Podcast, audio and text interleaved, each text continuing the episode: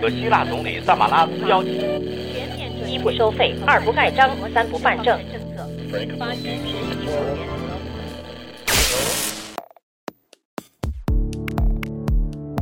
新闻不都是冰冷的，故事不都是虚假的。故事新闻用故事温暖新闻。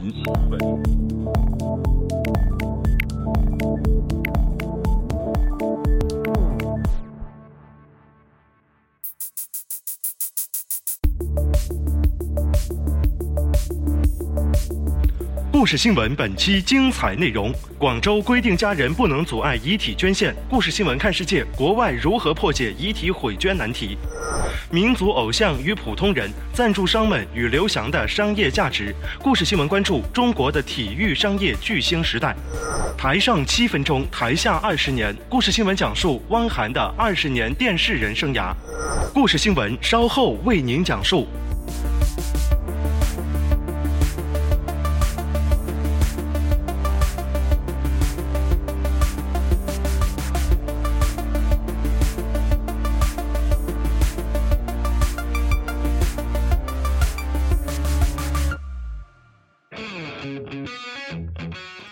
翔，这位出生于上海的中国田径队员，名字中带着“翔”字，寓意着飞翔、腾飞，而这正是中国人所期待着他要做的事情。刘翔不负众望，太兴奋了！谁说黄皮肤人不可以拿到奥运会前八？我一定要证明给大家看，我是奥运会冠军。二零零四年，刘翔夺得奥运会一百一十米栏冠军后，激动地说。刘翔的双腿不仅负担着奔跑与跨栏，他还肩负着整个民族的期待。不幸的是，刘翔在短暂辉煌之后，却因为右脚跟腱受伤退赛，而陷入了从未有过的争议。现在，刘翔决定结束这一切。现在，我就是一个普普通通的凡人，我决定不再挣扎于过去。既然选择了离开，就要坚强面对。我有很多不舍，但我会快乐向前。我有遗憾，有无奈，应该会心怀感激。对于退役，刘翔的话有些苦涩。不过，争议并未就此结束。反对刘翔的人在社交媒体上喋喋不休，他们将刘翔描述成小丑、骗子、刘跑跑，而支持者则坚决捍卫自己的偶像。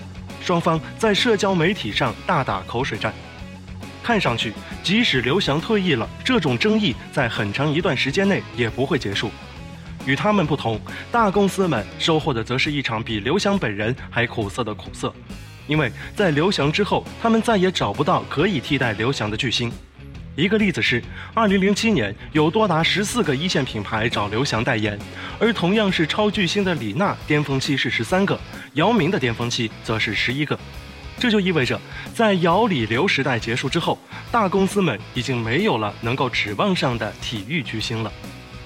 刘翔创造了一个时代，这个19世纪出现于英国的一个再普通不过的比赛项目，在1900年被引入中国后的一百年时间里，它一直被当成小众项目，因为它更适合身体强壮的欧美人，尤其是一直碌碌无为的中国男子田径队，在奥运会历史上仅有朱建华获得过一枚铜牌，直到刘翔的出现。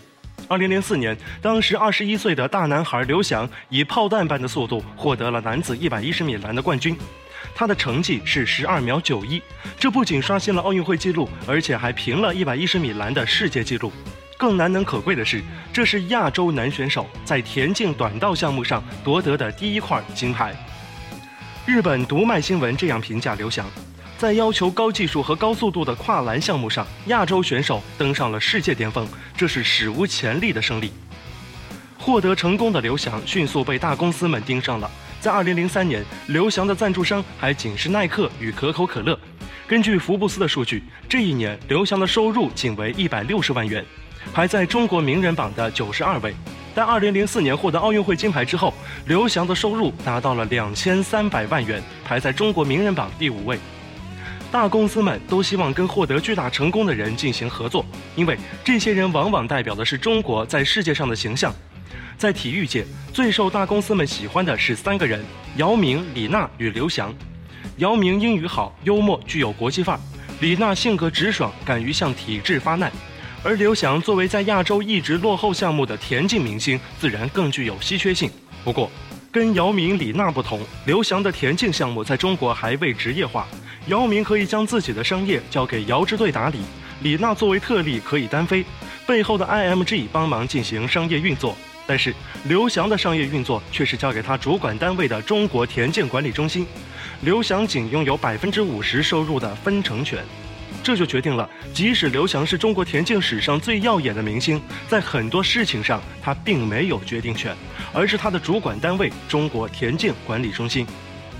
刘翔的特殊性决定了很多人给予他更大的期望，但是。刘翔在2004年成为全球瞩目的明星之后，在2008年与2012年奥运会却因伤病或跌倒退赛，尤其是他单腿走向终点的场面被人诟病。刘翔一直没有对外进行解释，或许他也很难解释，因为在这个复杂的决策背后，一定会牵扯更多的商业利益。耐克品牌全球总裁爱德华兹说。刘翔2004年雅典夺金的经典时刻，以及一直以来在田径赛场上的卓越表现，不断鼓舞激励着全世界的人们。我们非常荣幸，耐克大家庭成员之一的刘翔在这里和我们一起揭幕刘翔会议中心。今天也是耐克大家庭值得骄傲的时刻。尽管外界对刘翔褒贬不一，但刘翔的赞助商耐克却愿意与其捆绑在一起。去年，耐克在上海总部启用了刘翔中心。耐克给了刘翔与迈克尔·乔丹一样的待遇。耐克美国总部拥有乔丹命名的大厦。实际上，除了耐克是刘翔的终身代言合同之外，其他的代言合同在2013年就已结束。2014年，刘翔没有签任任何代言合同，这一细节从福布斯排行榜中就能看出。从2013年以来，刘翔就再也没能进入这份中国名人榜。这就意味着刘翔早已为退役做好安排。现在无债一身轻的刘翔终于可以说再见了。刘翔的稀缺性使他成为商业上的宠儿，也使他成为一个极具争议的人物。但是对大公司们来说，比赛才刚刚开始，他们开始想方设法地寻找下一位巨星。以上内容摘编自《界面新闻》。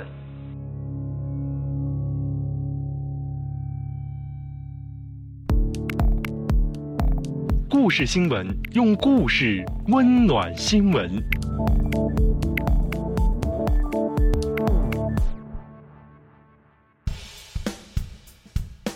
遗体捐献这个话题，在今天看来已经是比较开放的了。越来越多的人在遗体捐献协议上签上自己的名字。然而，人们也发现，遗体捐献这个事似乎并不是自己一个人的事。有一种现象开始出现。遗体捐献者本人愿意捐献，但是家属很难接受这件事，因此，有的已经签了遗体捐献协议的个人，在去世之后，家人不同意反悔，那么原本的遗体接受方也是束手无策。为了破解这种毁捐弃捐的困境，广州市志愿捐献遗体管理办法四号获得市政府常务会议审议通过，这意味着志愿捐献遗体无需征得直系亲属同意。广州市红十字会专职副会长欧阳炳会介绍，旧办法中规定，捐献人在填写申请表时以及捐献时，都必须征得所有直系亲属同意，才能完成逝者遗愿。如果任何家属表达反对意见，一举就一票否决。新办法则明确，遗体捐献事宜应该是我的身体我做主，这在客观上或许可以增加广州遗体捐献的数量。不过，这是不是唯一的办法呢？国外是怎么做的呢？接下来我们通过中国之声的报道来了解一下。我们先来看看美国，美国的遗体捐献总数名列世界前茅。美国人做的遗体捐献的决定有没有家人的参与呢？曾在美国留学的李畅介绍了美国遗体捐献的具体实施步骤。他说，美国在遗体捐献上通常有四个步骤，首先是要征得家人，比如父母和兄弟姐妹的同意。个人才可以做出是否捐献遗体的决定，所以在决定做出之前就有全家人的参与。由此可见，家属的同意是美国遗体捐献的必须环节。那么，美国人如何做到家人想法一致，不会反悔呢？因为捐献遗体的第一步就是要征得家人的同意，如果家人不同意的话，可能个人就无法做出捐献的决定。而且大部分情况下都是在身体状况比较健康的时候做出来的。所以在这个情况下，做决定的人所有成员，包括他的家人和本人，情感或者情绪的负担比较少，相对都比较理性。事后当这个人真的出现生命垂危、生命体征不明显的时候，在他需要做出捐献的时候，家人再去反悔这个决定，可能性也就相对会比较低了。有这样一组数据，在美国，捐赠者死亡之后，约百分之四十二到百分之六十九的家庭同意进行捐赠，但如果捐献者生前曾登记愿意捐献器官，家属的同意率可升至百分之九十五到百分之百。由此可见，当一家人包括捐献者本人达成一致意见之后，反悔率非常低。然而，在南半球的澳大利亚却是另外一种情况。中国之声观察员胡芳说。在澳大利亚，尽管有很多人生前表达了遗体捐献的意愿，但是真的，一旦去世之后，家人也会出现反悔的情况。胡芳说，在澳大利亚各个州申请驾照的时候，会有专门的选项，询问是否愿意在出现交通意外亡故的时候捐献遗体器官。澳大利亚愿意或者有意向捐献遗体器官的比例人数高达百分之八十。实际上，最终实现遗体器官捐献的比例会低于这一数字。这主要是因为遗体捐献者哪怕自己愿意捐献遗体，而在即将亡故、自己无法做出决定的时候，家人有权否决这一决定。此外，遗体器官捐献机构会向捐献者家属和被捐献者之间提供一个通信的渠道，两者之间的信件会通过器官捐献机构互相往来。尽管器官捐献者家属永远不知道对方是谁，但是通过一封封的信件，知道自己家人的某一部分仍然在某一个健康的人身体当中存活，这多少也也是一种安慰。美国和澳大利亚本人生前表达愿意捐献遗体的比率很高，但是在同样是发达国家的英国，这个比率却低得多。在英国，驾照持有者只有百分之四十五的人愿意签署遗体捐献书。那么他们签了之后，执行的又怎么样呢？家人是否也有否决权呢？中国之声的观察员侯颖说。英国是较早展开器官移植及器官捐献的国家之一，人口总数不到七千万的英国，已有至少一千七百万人登记，同意在死后将自己的器官捐献出来，大约占总人口的四分之一。其中，多数人，尤其是驾车者，同意在致命车祸等意外发生之后捐献自己的所有器官。当然，也有少部分人希望能够在死后留给自己一双眼睛。英国红十字会认为，这个比例在世界上算是令人满意的。英国最大的公立机构 NHS 也曾经做调查显示，在个人器官自愿捐献的问题上，有九成的受访者表示支持。虽然制度完备，多数国民响应，但是英国的器官捐献实际操作过程中，还是会碰到一些意想不到的麻烦。比如，《泰晤士报》曾经报道，有英国人在续办驾照时，在申请表上的“愿意捐献除眼睛之外的所有器官”一栏上打了勾。但是，NHS 回信说，他同意捐献包括眼睛在内的所有器官。因此，英国人会认为当时觉得挺尴尬的，怎么开口说呢？难道说我想要要回我的眼睛？在英国，还有很多人对器官捐献持抵制态度，认为国家没有权利决定国民死后如何处理其遗体。因此，倡导对器官捐献制度进行进一步改革的英国前首相布朗曾经在星期日《电讯报》上撰文表示，他希望就修改器官捐献制度进行全国辩论。他相信，如果每个人都自动注册在器官捐献的名单上，很多生命就会得到拯救。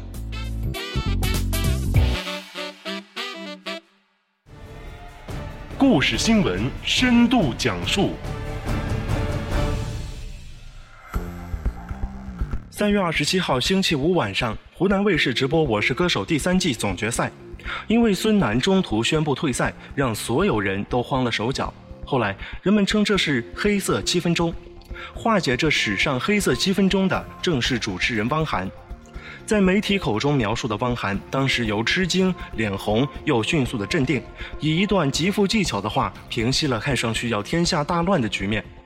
朋友圈里流传着一张图，下台的汪涵用手捂住胸口，直喊心脏都要跳出来了。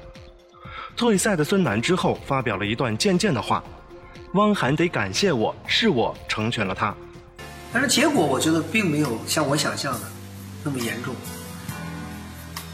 嗯，我觉得首先数据来说，电视台收视率很高，还有对汪涵的评价很高，还要谢谢我。嗯，所以今天的表现让全国人民都看到汪涵的临危不乱，而且振振有词、顺其自然的化解了这样一个小小的一个一个一个一个突发事件，他应该感谢我，因为我成就了他。这就是考验他吗？在这个抢头条的年代里，像汪涵用一个专业主持人的职业素养而上头条的现象，才叫真功夫。汪涵又一次被推到了神坛的地位。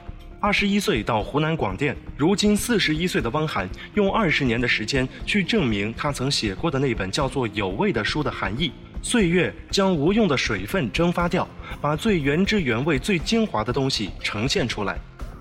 接下来，我们通过腾讯娱乐的专栏文章来了解一下汪涵的职业生涯。如汪涵自己所说，当孙楠拿出稿子宣布退出比赛的时候，他完全可以打断孙楠或者加以劝说。但他并没有那么做，可能他也没有料到孙楠是玩真的。孙楠宣读完退赛声明之后，直播并未被掐断。通常电视台的处理方式是直接掐断进广告。这个时候镜头对准了汪涵，他的脸色在一刹那有着明显的转变，震惊。但震惊之后他迅速镇定，尽管此时他心里已经是万马奔腾。在接下来的四分钟里，汪涵的一番话被视作如主持人教科书神一般的存在。面对已经宣布退赛的孙楠，汪涵在圈金一发的危险瞬间，首先是要稳住孙楠，这一定是你拿定主意之后的观点，然后再掌控大局。此刻他头脑清晰，主次分明，先礼后兵。他明示导播准备三到五分钟的广告。因为不知道有没有恰好三到五分钟的广告被播，所以需要给台领导和后方做准备的时间。紧接着，汪涵以自己二十年的主持经验告诉观众：“不要慌，比赛还会继续。”他说：“可以从各位期待的眼神当中读到你们对接下来每一位上场的歌手的期许。”这句话很恰当地引导了观众的情绪，然后他又依次念出表情慌乱、不知怎么继续的歌手的名字。这一招既告诉观众比赛仍然值得一看，也给了慌乱中每个歌手一种肯定。别忘了，汪涵还在此时文艺了一把，使用了两个“不信你听”，减少了庄严的仪式感，让人恍惚间觉得这像是一次预演过的直播。最后，汪涵以成熟男人来定义孙楠做出的决定。他说：“虽然我不同意你的观点，但我誓死捍卫你说话的权利。”又邀请孙楠以一个观众的身份继续坐在这个地方来看你们最爱的弟弟妹妹们向歌王的舞台进军。这句话太有内涵，一方面暗讽了孙楠作为成熟男人的不成熟，另一方面明确告诉他你只能当观众而没有机会当歌王了。网友都说汪涵这是在教所有主持人如何笑着把人骂了，还让对方无力还击。汪涵在出版《有味》的时候，曾经开玩笑说：“朋友都将他推上神坛了，因为一个娱乐主持人可以出一本这么有品位、有内涵的书。”而经过上周歌手直播一役，汪涵被网友再一次推上了神坛，圈里的同行也开始膜拜，朱丹、华少、董路都在微博上公开力挺。当然，也有质疑的声音。央视主持人尼格买提就在微博上公开说：“汪涵这段很棒，但我不相信他们提前不知情。”这些年，湖南广电的人时常能看到汪涵独自一人慢悠悠地在湖南广电楼下走过，从精英阁路过湖南经视，到广电主楼，再到 T 二。有时候，汪涵会走上老一会儿，穿一身黑，戴着黑色帽子，帽檐并不用压得很低，脚步从容缓慢。这显然是一个不用赶着去录节目的汪涵。但是，初到广电还在京视做节目的汪涵，却是一个赶路的人。一九九七年到两千年之间，湖南观众最喜欢看的并不是上星的《快乐大本营》，而是《幸运三七二幺》和《真情对对碰》。如果只看湖南本土的收视成绩，这两档节目都远超《快乐大本营》。八十年代的湖南观众应该都还记得，当时《幸运三七二幺》的主持人是孙明杰和裘晓，是近乎完美的搭档，其他男主持都会黯然失色。一九九八年，裘晓在准备湖南经视一档节目，叫《真情对对碰》。汪涵因为他一个那小子不错而成为主持人。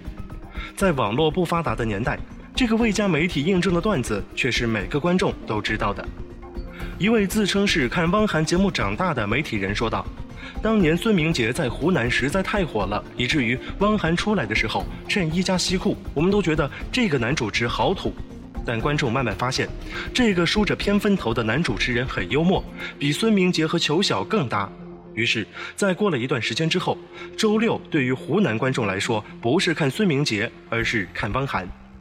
一位湖南广电的老员工回忆说：“汪涵不欺负新人，我记得当时也还算新人的赵薇上他的节目，赵薇话不多，镜头给的也不多，但他不会只顾大咖而欺负新人，玩游戏的环节很照顾新人。”汪涵初出茅庐时，并不是一开始就是绝对主角地位。真情对对碰初期，掌控节奏的是裘晓，做决定以及总结的都是他。汪涵在这样一档以女性观众为主题的情感节目中不唱主戏，他很幽默、机智、灵泛，但却不是一个抢戏的人。他很好的围着裘晓转，尽管跟裘晓主持了好几年，他仍事事以裘晓为重，懂退让，知礼数。两千年。真情对对碰转型偏娱乐性，有了星际大联盟等歌唱模仿环节，汪涵也接替孙明杰主持幸运两千，还有玫瑰之约。从严肃的情感节目到娱乐方向的转变，汪涵也得益于一个时代的转变。汪涵在最火的时候，曾一周要主持十档节目，有录播有直播。直到他生病之前，他一直是芒果台忠实的赶路人。汪涵的厉害之处在于，他接手的每档节目都能起死回生，不管是《幸运九九》《玫瑰之约》，还是后期从舒高手里接过的差点停播的《音乐不断歌友会》。前两档节目和裘晓搭档，裘晓对他已经很信任，慢慢变成汪涵挑大梁，而后面一档节目则是独挑大梁。汪涵脱去西装衬衣，开始戴上黑框眼镜，眼睛里有一股像柯南一样的东西。真正让汪涵被全国观众所熟知的，还要数芒果台的选秀。最早一届2004年的超级女声决赛就是汪涵主持的。当年，汪涵执意让张含韵喊他“汪涵哥哥”，拉近了大叔和萝莉的距离。那时的他已经是一个非常强大的综艺主持人。而芒果台的选秀每年总决赛都是他。二零零四年到二零一三年，除了中间不办选秀的几年，汪涵每年如期到场，换过李湘，换过何炅，但唯独他没换过，哪怕是在那一年直播中他突然流鼻血，也没有缺席过。汪涵还有一个绰号叫“测神”，越测越开心。最开始录制是在二零零二年，同样也是在京视播出。这档节目为汪涵的本土人气打下最扎实的基础。一张简易的桌子，一只配音的黄小鸭，还有一个满脸痘痘的马可，就组成了测神团，把所有段子讲出来或者演出来，再加以本土方言，笑料十足。在没有网络的年代，月测简直是一档神奇的节目。因为汪涵在全国的影响力越来越大，月测越开心在2006年在湖南卫视上星播出。但这世间总是一物降一物。在有李湘和何炅共同搭档主持的时候，汪涵坦诚自己甘当副咖。李湘嘴快又强势，汪涵有时候插不上话，而何炅却总是不急不缓，节奏把控很好。和他搭档能占上风的机会并不多。但是汪涵有自己的特色，他的知性、睿智与时而咬文嚼字、引用古书出处的优势，与李湘、何炅互补。任何一台晚会，只要有汪涵的出现，即使谢娜再调皮怯场，都会因为有汪涵而镇得住台。要说能与李湘、何炅过招的，在芒果台除了汪涵，并无他人。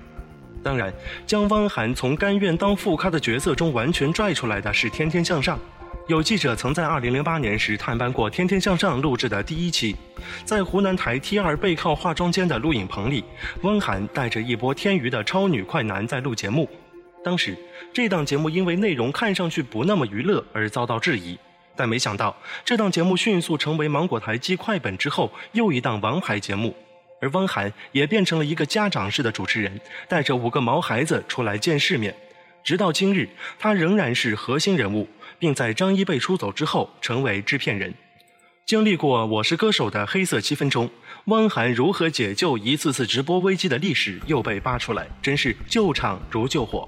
被扒出来的段子里，第一次是在2009年录制《金牌魔术师》的时候，一位选手不满刘谦的点评，当场表示要拆穿你发明的魔术是怎么变的。坐在台下的刘谦脸都绿了，气得发飙。如果一个魔术师在舞台上揭秘魔术，那他就不配站在舞台上。那其实刚刚表演的安排呢，我觉得稍微平淡了一点。我很赞成刘谦老师刚刚讲的，今天你变的魔术跟你跟你的衣服是完全没有关系的。为什么要穿小丑衣服呢？我真的搞不懂哈、我想创造滑稽魔术，给观众带来兴奋、高兴，让观众们都喜欢滑稽魔术。可是我今天我看到你没有什么对呀、好玩，因为我在磨合，你的魔术对我来讲一点都没有滑稽啊。在磨合，就是因为我要创造第一人，在在创，作，在创造的过程当中，我给你加油，我可以给你。所以需要更多人的支持和鼓励，辛苦了，谢谢您，谢谢。我。还可以说一句话，我们我再说一句话，我再说一句话。好吧，我想问一下刘谦老师，你曾你曾经说过，很多魔术师今天在这舞台上，很多魔术师你都是说他模仿谁谁谁的，你给他摁摁掉了，你摁不摁掉我无所谓，没有因为我搞魔术三十年。谁让你如果我魔术师，先不管我的魔术是怎么变的，可以在所有人的面前，包括电视机前面，把魔术的秘密公诸于世的话，这个人就没有资格当魔术师。而你刚才正好做了这件事。当时是录播，台下工作人员挥手示意喊停，可能汪涵并未看见，他很镇定地说了一段话。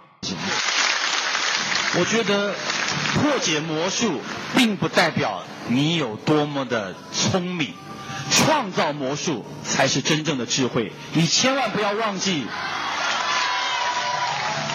破解魔术是成千上万的人盯着眼睛在破解，而创造魔术只有一个魔术师。躲在黑暗的房子里，绞尽脑汁在创造。他是以一敌百，以一敌千，以一敌万，以一来抵一亿。所以我觉得魔术师是值得我们尊重的。他们用一个人的智慧愉悦了所有人的眼光。再次给掌声给我们的魔术师。这个舞台上什么人都会有，就像这个世界上什么事情都会发生一样。过去了就已经过去了，接下来的还要继续。接下来继续的是什么？同样精彩的魔术。这段话很好的安抚了刘谦，平息了他的怒气，也落地有声的教育了选手，又让他无从反驳。台下一片掌声。二零一零年快男六进五终极 PK 环节是李行亮对刘星，是一场直播。李行亮忽然说要放弃 PK，把晋级名额直接给刘星。很不幸，我又跟我最欣赏的选手刘星站在了同一个 PK 台上。哎，很抱歉。在这个比赛一路走来，看到了很多我认为很有才华的选手，当然也有很多自身条件很优秀的选手。对于这个比赛，我有自己的心理杆秤。我喜欢什么样的选手？我希望什么样的选手可以在这个舞台上展示他们的才华？这个舞台应该让观众看到什么样的人和什么样的歌？什么样的歌应该让大家听到？什么样的才华应该被大家记住？如果说今天我跟刘星站在这边，我决定放弃我 PK 的权利，我决定放弃我 PK 的清唱。王亮，王亮，我们听杭亮把话说完。听我把话说完。他是一个成年的男孩子，完全应该对自己说出的每一句话来负责。我们先听他把话说完，各位。我不是在做一件冲动的事情，因为我是真心的希望，刘星，你应该继续走下去，你应该替我完成我没有完成的事情。我觉得刘星非常有才华，他所缺的一件事就是自信。我希望刘星能够带着我的自信和我的气场替我走下去，谢谢。好的。一旁的孙潇潇听了后，不断往台下导演的方向看，而汪涵则以一段让人感动又无法拒绝的话力挽狂澜。呃，在这里，我作为一个在这个舞台上已经主持很多届这个快乐男生和快乐女生的节目主持人，我在这里特别希望也以一个成年男人的身份来跟你说一段话。呃，我个人觉得，在这个舞台上你们彼此是对手。我觉得最尊重对手的方式，就是站在他的面前来接受我们二十五位大众评审由他们内心发出的一个支持。我觉得这是你最尊重刘星的一种方式，而不是放弃把这个机会让给他。我相信刘星内心，包括所有喜欢你的人和喜欢刘星的人，也不希望看到这样的一个结局。大家说是吗？所以，我在这里并不是以主持人的身份说。希望你收回你这样的一个决定，只是说给你这样的一个建议。我个人觉得这样有可能是真正对刘星的支持和尊重，因为有可能你获胜也能够带着他的梦想。只要舞台上还有你，或者是他，就会有你们两个人的梦想。而且还有一点，我也特别想说，我前一段时间看一首诗，其中有一句话我特别感动，是台湾特别有名的一个诗人叫丁文志，他写给自己的一首诗。我刚才也告诉刘星，它里面有一句话说：花。不全然开放在春天，所以快乐和音乐也不全然是在快乐男生的舞台上。不管是谁离开或者是留下，音乐给你们的带来的快乐，永远都存在于你们的梦想当中。所以，杭亮，说完这番话之后，听完大家刚才的意见之后，请您再做决定：是接受我们二十五位。远道而来的大众评审，他们真心的支持，还是把这个机会让给刘星？请你做决定。我决定听大哥的。好的，谢谢。谢谢。谢谢。最尊重对手的方式是接受挑战，而不是放弃。花不全然开放在春天，快乐也不是只在快乐男生的舞台上。汪涵这一次救场，在五年前让他成为一个文艺中年男。回头再看看这些救场，汪涵的睿智确实在当下的综艺男主持人中少见。歌王韩红不是焦点，退赛的孙楠也没有霸占头条多久，而救场的汪涵才是真正的赢家。欢迎关注故事新闻的微博、微信、微新闻电台，获得更多节目信息。微博请直接搜索“微新闻电台”，微信请搜索微信号 “Mike News Radio 一二三 ”，M I C N E W S R A D I O 一二三。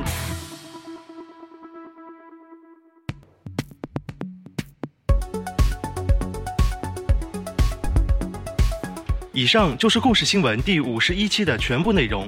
本期节目由盛盛编辑制作。故事新闻现已登录喜马拉雅、新浪微博 FM、荔枝 FM、苹果播客、网易云音乐。您可以登录以上平台收听和订阅故事新闻。如果您对我们的选题有独到见解，欢迎关注我们的微博、微信、微新闻电台，发表你的语音或文字评论。感谢收听，我们下期节目再见。